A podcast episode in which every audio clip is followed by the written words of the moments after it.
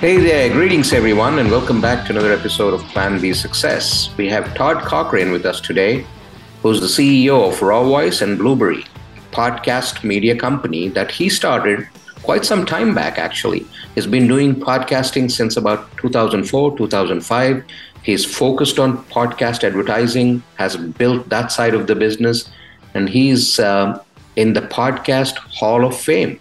So we have somebody who knows, who understands, and who's built podcasting to become what it became today. So welcome, Todd.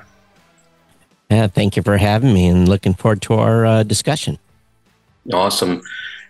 You know, when I look at podcasting, and it's, uh, I believe that it's kind of come of age pretty recently over the last maybe five, seven years ago in terms of the growth that it's been seeing, but it's it's been around for a long time, and I think you've been associated with it before it was even known as podcasting. So, can you tell us a little bit about how you kind of stumbled into it? Yeah. So in 2004, I was uh, active duty military. I had sustained a non combat uh, injury and was in recovery. And a, basically had a broken back. And um, when you're broke in the military, they are always looking, you know, to find a place for you. And sometimes that place is retirement. And I wasn't ready to uh, to retire yet. And uh, so I ended up out in Texas and I was uh, essentially doing contract enforcement and making sure the taxpayer dollars were being spent wisely on some contracts and some rebuilding of some airplanes. And being that I was in a body cast at the time in Texas at that time of year was very, very hot. And so I spent a lot of time in the hotel room and on my laptop and kind of searching the web. And I came across uh, Adam Curry, who is commonly referred to as the podfather of podcasting, and Dave Winer, who is the creator of the RSS specification, RSS 2.0, which podcasting is basically powered on today, came across their podcast and really kind of caught the fever. And very shortly thereafter, started my own tech show. And uh, that tech show today has over 1,600 episodes and you know, launched around October 2004. Believe it or not, it was being called a podcast. Uh, even at the very beginning, no one knew what the heck it was but um, was really, really early, one of the first uh, 30 or 40 or so podcasters that got started. Um, I was a failed blogger. I didn't do, I wasn't doing, doing well at communicating at all via the written word and podcasting seemed to fit me very well and, and things took off. And then just a series of events, uh, a book deal, um, a sponsorship, building a network, um, really kind of set me up to the point where in June, July of 2005, that I determined that there was a business here. And uh, I built, started my company non traditionally. I basically said on my podcast, I'm looking for an MBA, I'm looking for a lawyer, I'm looking for someone that is a graphics designer and a programmer. And we're having a call in nine days. And if you fit one of those slots, uh, be on the call and the audience had grown pretty big at that point. And uh, sure enough, on that phone call was a, a a, graphics guy, a lawyer, an MBA, and the graphics guy knew the programmer and got him on the phone. And ultimately, we launched the company literally virtually when that didn't exist uh, over the phone, and we uh, we started repping podcast as a as a basically a media company from the very beginning, and uh, we're profitable from from day one. So it was really kind of a sequence of events, but I was still working a full time job in the Navy and uh, was not, you know, looking at retirement for a few more years. So it was quite the juggle. It was uh, work the, you know, the regular job during the day and then build a business at night. So it was pretty exciting times. You know, that's very fascinating, Todd. What's fascinating is you did not uh, stop at just having that uh, tech podcast network that you created and just focusing on that, but you saw a bigger opportunity here to actually become a media company. And uh, how many podcasters do you represent today? Today, there's probably, you know, I would say we don't necessarily represent them, but we work with probably close to 85,000 to 100,000 shows that use a variety of our product services. So a segment of them use our statistic product a portion of those customers use our hosting product. Another portion of them use a plugin for WordPress that's called PowerPress that allows a podcast potential podcaster to power their podcast right on their own WordPress website. So all total, probably around 80, 85,000 people, up to 100,000 people at times are, are using one of our products and services. Not all of them are paid customers. Some are free, but uh, it's built a business now where we have uh, a team that fluctuates as high as about 20 and uh, right now spread across entire United States. So we we're centrally located in Columbus, Ohio, but after COVID uh, hit, uh, really we kind of opened it up and everyone worked remote. We started as a remote company, so it wasn't a big shift for us. Awesome. And then you also kind of, uh, you know, the sponsorship side of things in terms of advertising and all, you helped shape some of that to to what it is today. So how how did that come about? Was it uh, how did you get your first sponsorship? Well, the first sponsorship happened via an email. I got an email from uh, a gal by the name of Chris Redlinger and matter of fact, she was probably the genesis point for the decision to start the company because she came in and uh, she was representing GoDaddy, uh, the domain uh, domain host and web host provider, and said, "Hey, we want to sponsor your podcast." And really, there was no one sponsoring podcasts at the time. And a matter of fact, it was a bit taboo because in the early days of podcasting, everyone was supposed to be doing it for the art and love, and making money was not an option. But I had already been dictated by my spouse that this thing had to figure out how to make money in the first couple of years because I was dumping a lot into it because it isn't like it is today. It was relatively free and well, it was expensive then. Now it's re- almost free today to do a show. But the conversation essentially happened where we we kind of came up with a number initially, and what it was is the number to cover my bills. That was my my sponsorship number, and after those first 30 days, she came back to me and said, I want to renew you for an entire year. And I'm like, well, how'd we do? And she said, well, you brought 376 new GoDaddy customers to us. And the keyword there was new. And I said, well, I said, I need to go back and do some math. And I worked the numbers for a while and went back to her with a number. And I gave her that number. And you know how when you're like going to buy something and you're negotiating and someone says yes mm-hmm. really fast to your number, you know immediately that you have undervalued what you should be charging? Because again there was no standard. There was no idea. And i quick and i quickly followed up with and can we add a bonus component? And she laughed at me. She said you've undervalued what you're worth and yes we'll add a bonus piece to it. So we came up with a deal that was acceptable to both of us. And at the end of that call she said by the way do you know someone else that would like to run advertising with GoDaddy. And I'd started this tech network. And I said, Yeah, I got 13 shows that can start today. And that's where the formulation of the business idea began. It goes back to that that saying, would you rather have 100% of your own money or, you know, 1% or 10% of someone else's? So it really was a idea then I figured out that we could, we could, we could monetize the business on, on the margins.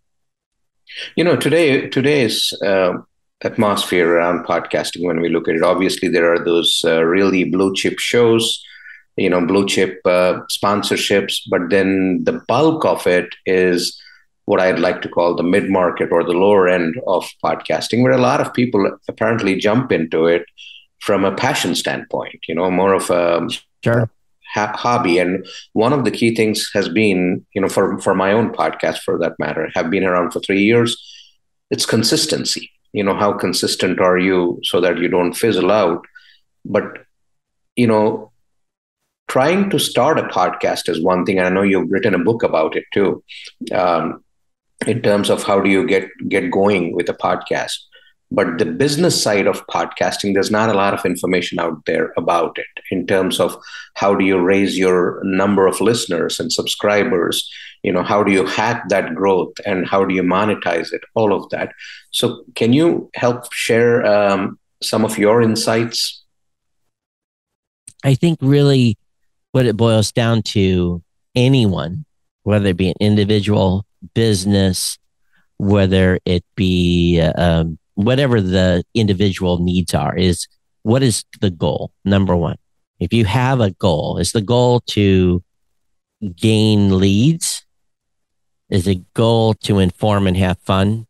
Is the goal to advance yourself and get more access to uh, higher levels in a business or is it just it, uh, really getting to be a name that's a household name or someone that's known.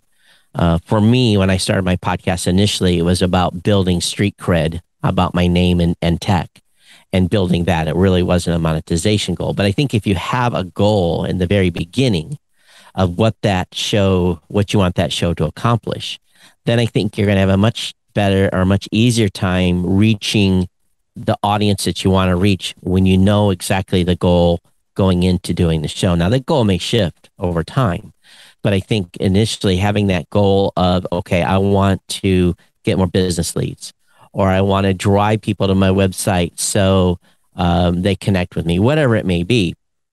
And then really it's, it's, it's a, it's a multifaceted approach. Um, just recording a show and putting it out there on the street. That's the easy part. That's, that's the bare bones minimum to get started is putting that episode out, like you said, on a consistent basis. But really, it goes much deeper. Then you got to build a brand on your.com, not some, not your host's website. You build on your brand. Um, you never see a business being built on rented land. Now they may rent a place in a building. That's that's one thing, but they understand they're there until the rent gets too high or uh, they buy the building. My uh, stature in podcasting is own your .com because you're not renting that land. You own that brand and you can build upon that. And then, second, really make that the place where people centralize and come to your show to find out about you. You also get the Google accessibility through Google search engine by having rich show notes, writing great titles for your episode, great, great episode content. So you give that Google search engine something to eat on and build authority.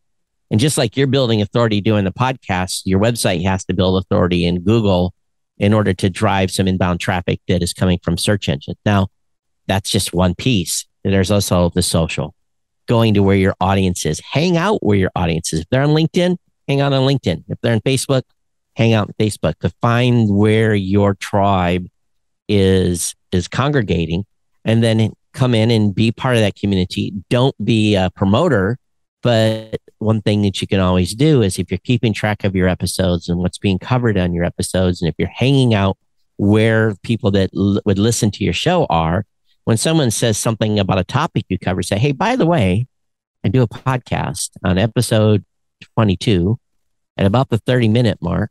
I talk about this topic and you can be a reference. And that is a way to build audience without being a hey come, come listen to my podcast. You know no one wants to hear an advertisement in any of these communities.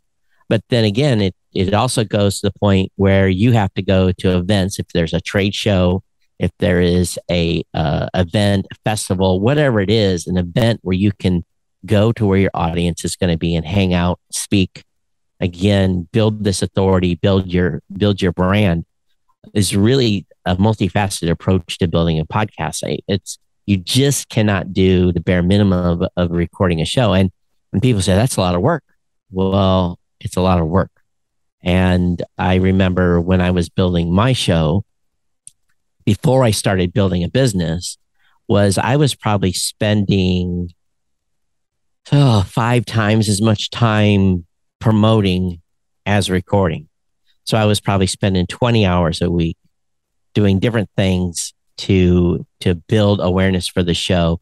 And when I started, there was no Twitter, there was no Facebook, there was you know there was none of that stuff that makes it much much easier today to connect. I was going on to Usenet forums and kind of crazy stuff that doesn't almost even exist anymore uh, in order to get uh, the word out. So I think it's a multifaceted approach to build a show, but the main thing is grind. You got to grind those episodes out and get better and it's it's really a a marathon and not a race. If you're expecting to come out of the gate with really no uh, visibility, you may have visibility in your community, but if you don't have visibility across 50 states of the world, it takes time to build that.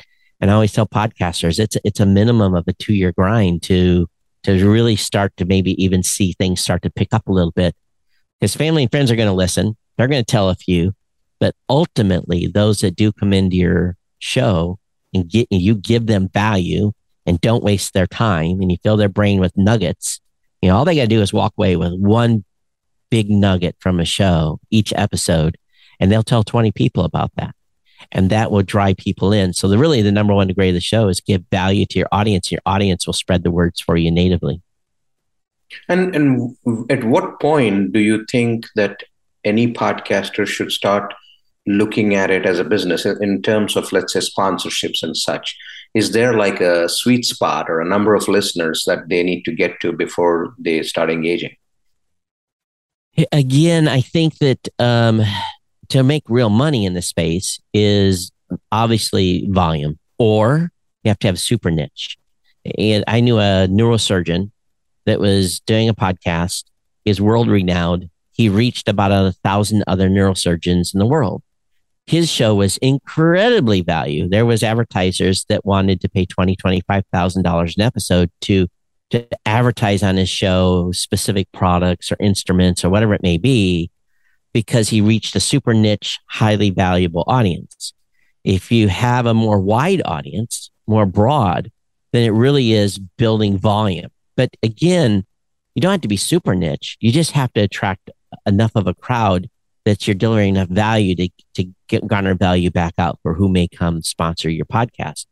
I think that um, five years ago, the situation was a little different in that we told shows you have to get to 10,000 listeners before you can monetize. Now, with features like programmatic advertising, programmatic advertising is where you basically accept the advertising that is given to you automatically and it's it's basically rolled as a pre-roll onto your show and that can serve as a springboard you basically get you some revenue coming in enough to get you at least some satisfaction that the time that you're putting in is of some value mm-hmm. and you're getting some value out of it while at the same time doing all these things to grow the show. And it's kind of a springboard for a couple of years to get that show to the point where you can have a full time advertiser. But what I have found and working with literally thousands of podcasters, 50% of podcasters want no advertising. They have a different goal. Their goal is to help people. Their goal is a variety of things, just to talk with a friend. So 50% of shows in the space today, they don't care about monetizing. Now they may like a donation or a little support that way. But the other 50% want to have advertising. But largely, this is a hard number to swallow. About 40% of them have not built an audience big enough to really attract an advertiser that's going to come in and, and say, I want to be in your show month to month. Um, why? Because again, unless they're coming in to build awareness, let's say Geico's coming in and advertise on your show. They they are just building awareness about Geico. But if you have like a GoDaddy or some of the other advertisers that are in the space right now, they are absolutely looking for a conversion rate. They're looking for how many people are going to buy that product using the promo code. It's direct response advertising, and they will terminate your advertising if you don't perform. So one thing you can hurt yourself by going too early. So I always tell podcasters, you know, maybe have a product of your own you promote uh, initially and see how the response is and the reaction.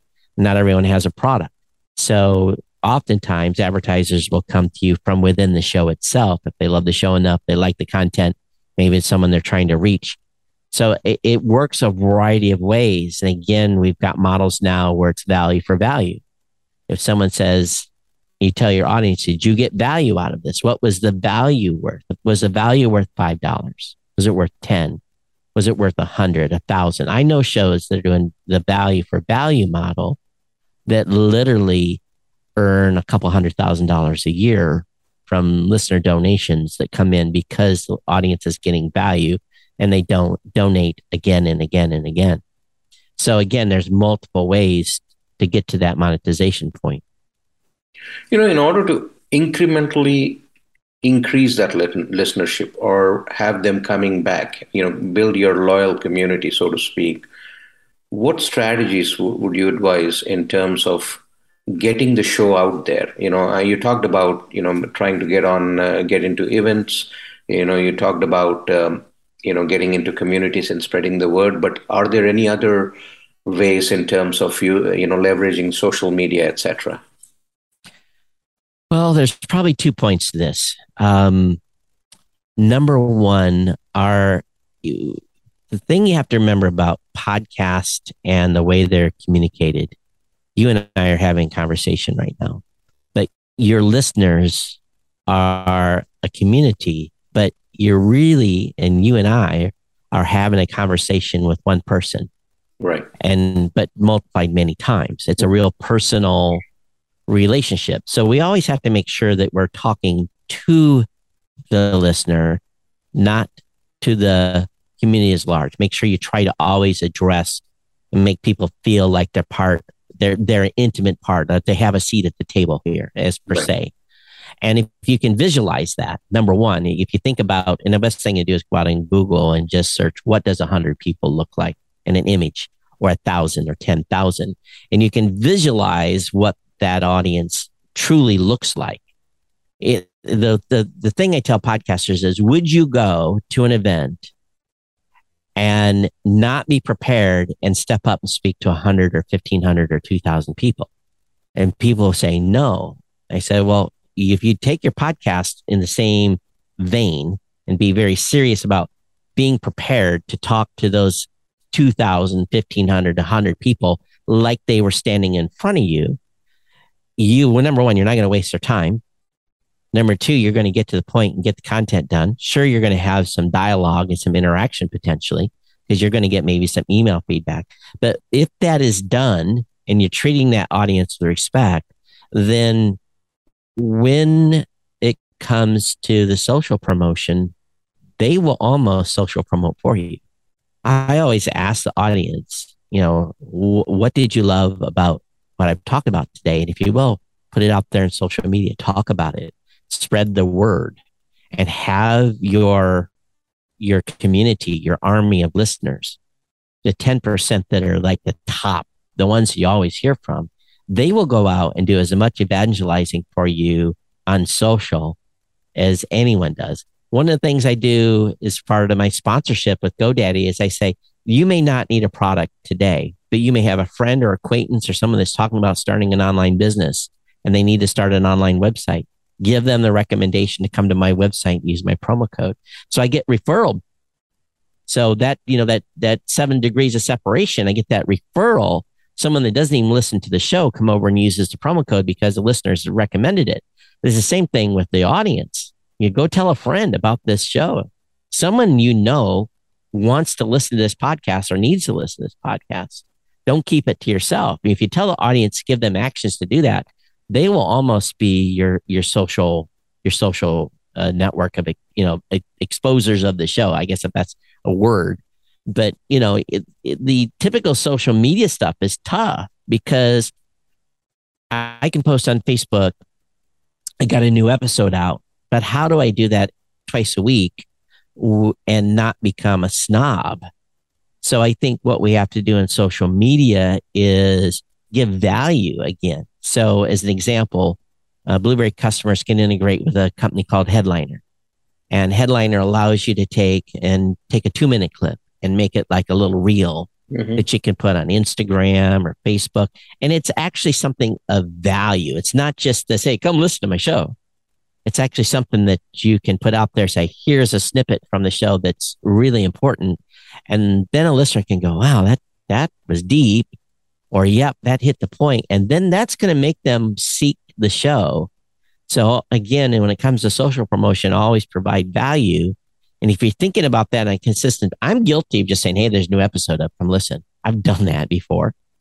And because it takes work to go in there and find that clip and, and then put it out there. But if you're recording all these hours and hours of content, there's pieces you can repurpose. You can go back two weeks ago and grab that piece of, of and it will help drive people back to either episode one or the current episode. So, and it, it's it's an ongoing thing you have to do.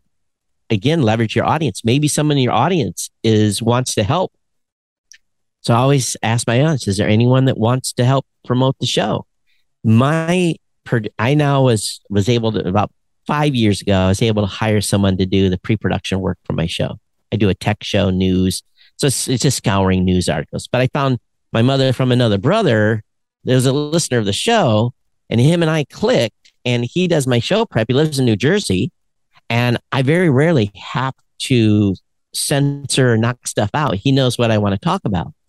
And uh, so sometimes your strongest support to build the show comes from within the show. So don't be afraid to ask the audience, hey, who who's up for uh, for helping doing social promotion? So sometimes you're going to find that from within from your biggest fans. That's who you want doing it anyway. You don't want someone that doesn't know you, some VA you're going to hire from overseas. They they don't know you. They don't know your show.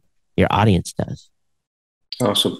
And then in terms of the multimedia world that we live in, like you know, you could have a podcast, you could have a YouTube channel. What do you recommend? Do you recommend kind of uh, keeping it on the podcast trail itself, or do you also recommend having a YouTube channel to go along with it? You know, I think that um, I've always had this saying: I don't care where they listen, I just want them to listen. But I also adapted video into my show very, very early. Uh, matter of fact, uh, Blip, I think Blip TV or something. There was a couple of early ones. UStream. So I w- I adopted live video into my show early, and there was really initially one reason. I was living in Hawaii. I was recording at eight o'clock at night, and to be honest with you, I was a solo show, and I got a little lonely.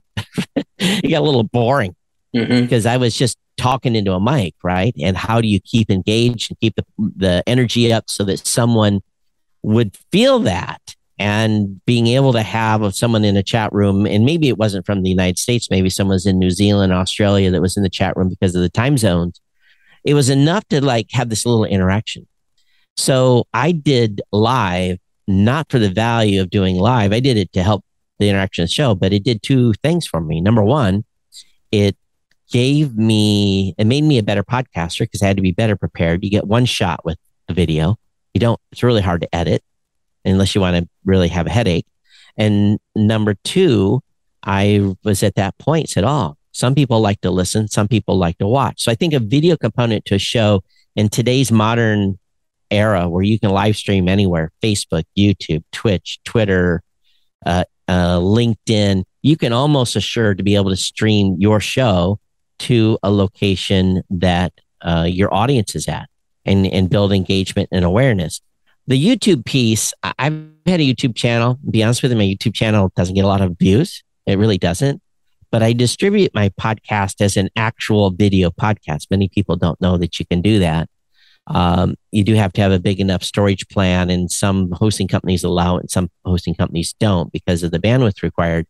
But about 30% of my audience actually subscribe to the video podcast, which is, I find pretty remarkable that they would watch me for an hour while I'm doing my tech show. But again, uh, maybe they put it on and they don't necessarily watch, maybe they listen. So it doesn't matter. The content's being played. The YouTube piece, YouTube by is obviously a great search. It's it's the second biggest search engine. So I think that the expectation on YouTube is you have to follow the YouTube formula. You have to write great titles, great titles, something that is catchy, something that someone will actually search for. And the same thing with your blog post. Number two, you need to have some template that you use in the description area of your YouTube episodes to make sure that that metadata can be found. And again, people can link off and come to your website or Spotify or wherever you want to send them to listen to the show um, for me, the main thing I continue to hammer home is that they can find me at my.com and there is an email address that they can interact with me directly uh, that I read on the show. So for me, it's part of that feedback loop and also getting them back to the website. So I, I really believe you should be everywhere you can be. The, the live component is a big you know, it's a big commitment to do live. Uh, it used to be very expensive. Now the equipment costs are almost free webcam and some software out there called OBS, and you're essentially have no cost involved to do a one camera live video stream.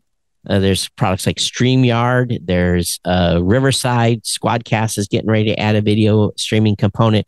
So there's lots of ways to do this easily now.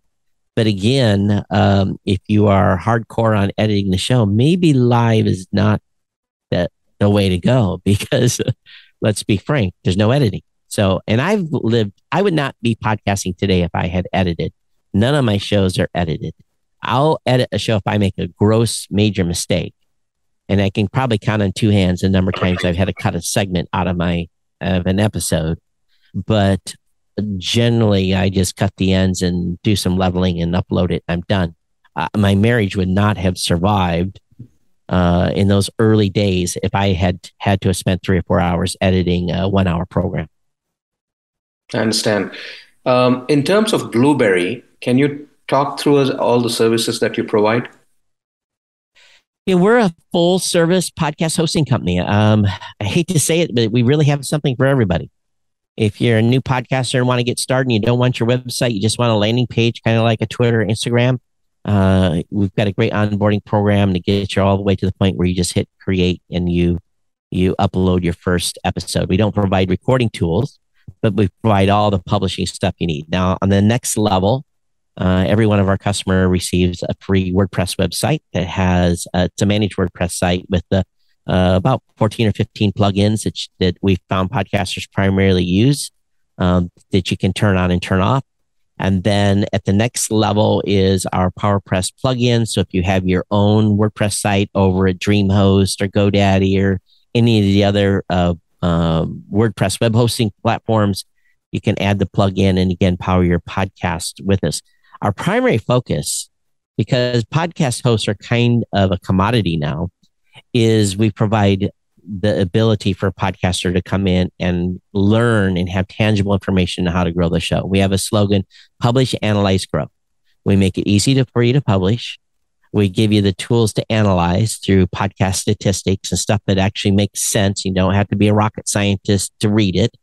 And we give you growth tools. So recently we've integrated with a company called PodRocket. We actually have courses that are free for podcasters to basically start and learn how to create a good podcast because some people are really detail oriented. For those, we can do it. Some are just doers, they just go. Um, but again, we have a full source of re- educational resources. Now, we've even got the ability to do on the corporate side or on the professional side, where you, if you need ad insertion products, we've got that. And a product that's being used by a lot of businesses is called uh, private internal podcasting, where you can have a private podcast and the difference between a private podcast and a public podcast is simple a login. And they can use our, our podcasting app or log into a public web uh, PWA, what's called uh, a private web app. And uh, only authenticated users get access to content. We have a lot of uh, businesses and also people that educate have educational tools, that type of thing. They're using that product. So it's really the full scheme, um, everything a podcaster needs. And the best part is we have phone support very few podcasting companies have. You can actually pick up a phone and talk to one of my team members Monday through Friday, nine to five. And then I have email coverage seven days a week. So it, it's sometimes you just need to call a friend, say, Hey, help. And uh, my team is, my support team is fantastic. And we take pride in, in making sure podcasters get the help they need. Awesome. So, Todd, what, what do you believe is the, the future of podcasting from here on? Uh, any thoughts, any insights you can share? Well, it, podcasting is, a, is a unique space. Um, I call it the last bastion of free speech. Um, you may not like someone's speech, but they can say it and still have a podcast. Um, it's really an unique time in that um, a platform, and, and from my perspective, I see shows on both ends, left and right, from a political standpoint being deplatformed. And oftentimes you don't hear about it because the person that's getting deplatformed doesn't have a voice big enough to be heard. Um, where podcasts now, um, if long as you control your RSS feed, you can't be deplatformed. You can still have a message. You can still get what you want to say out there. And um, it's just, you know, often hear in the news about these, you know, the, the conservative group saying, yeah, we're being censored. Well, believe believe it, censorship's happening on both sides uh, because I, I live this every day and I hear the podcasters coming back to me. They're having issues, but so I just tell them, don't worry. You you've got your own RSS feed. You may have been taken off of a major platform, but you can still tell your listeners where to come and subscribe to your show and get access to it. So podcasting is open. There's no gatekeepers. And while we want to have podcasters largely have success across many platforms Apple, Google, Spotify, Amazon, Pandora, iHeart, all these different locations you get can get a podcast. It's up to the podcaster to choose whether they want to be there or not. And at the same time, no one can really say no at this point about not having your content again. Or, or, or if they say no, then you still are online. And I think podcasting will continue its steady growth. We've had a few inflection points when Apple introduced the uh, podcast to iTunes in 2005 was an inflection point. When the iPhone added the pod, Apple Podcast app was an inflection point. When the series, um, oh gosh, I'm off the top of my head. I'm forgetting what the name of the a very popular podcast series that really caused an explosion. But anyway, there's been a number of uh, Serial. That was the name of the podcast. That was an inflection point. Uh, Google adding Google Podcast inflection point. So we've seen these inflection points where more and more listeners come on. Today, almost everyone knows what a podcast is. So the key is there are probably 400,000 active podcasters amongst 4 million in a library. But if you think about 400,000, that's not a big number globally to compete against and getting listener share. So the main thing we have to do is continue to build audience. Having the great content is not an issue. Content's being added by the day.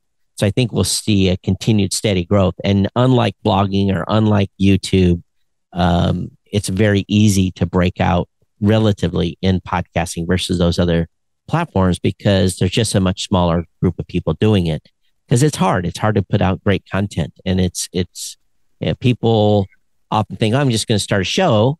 Well, in sometimes the show um, doesn't get off the ground because the content creator says, "Man, wow, I, I put a lot of time in this. I don't have the time." So I think those are putting shows out on a consistent basis will continue to see their audiences grow. The growth rate is going to continue. Uh, it'll be it'll be steady. Um, during COVID, we saw a peak. Um, but now people are back to doing their normal lives again. So then, you know, basically that peak is leveled back out. So we've heard over the years, podcasting is going to die. Well, I think we're way past that at this point, and I think we'll continue to see steady growth. The you know the money coming into podcasting alone guarantees it's not going anywhere, and at the same time, we're trying to get more money into podcasters' pockets to give them the motivation to continue as well uh, I just think that it's a good time to be a podcaster. And if you're thinking about starting a show, it's, you know, you don't have to have a budget. If, if you have a budget and it's relative, you know, again, starting at kind of Blubrry's, 20 bucks a month. Um, and if you don't have a budget, there's free offerings out there as well to do it. So the main thing is it's open to anyone at this point. L- literally, all you really need is a cell phone. Uh, I would rec- recommend a microphone, but you can get started on a very, very low budget. And that's what makes podcasting to me exciting. And the diversity, the diversity of content. Women now are leading uh, content creation, women of color are leading content creation. Um, it's it's a truly diverse space. In the very early days, it was mostly male, and uh, it's not that way anymore. Thank goodness. All right.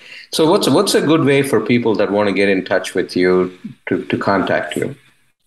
Yeah, it's easy. It's Todd at blubrry.com, blueberry without the E's because we couldn't afford the E's. So it's B L U B R R Y.com. Um, we're on social media at Blubrry. We have an Instagram account too. Just look for us. But if you want to reach out to me, I'm happy to talk with you or point you in the right direction to get started. Uh, again, Todd at blubrry.com. Awesome. Well, Todd, thank you so much for joining us today. Thank you for sharing your insights. Uh, you know, obviously, very impressive uh, the, the, what you've built out there over the years and uh, what you've done within the podcasting space. And look forward to you know continuing to watch your journey as you grow. I appreciate you giving me the opportunity to come on your show, and much success to you and to your audience as well. Thank you very much.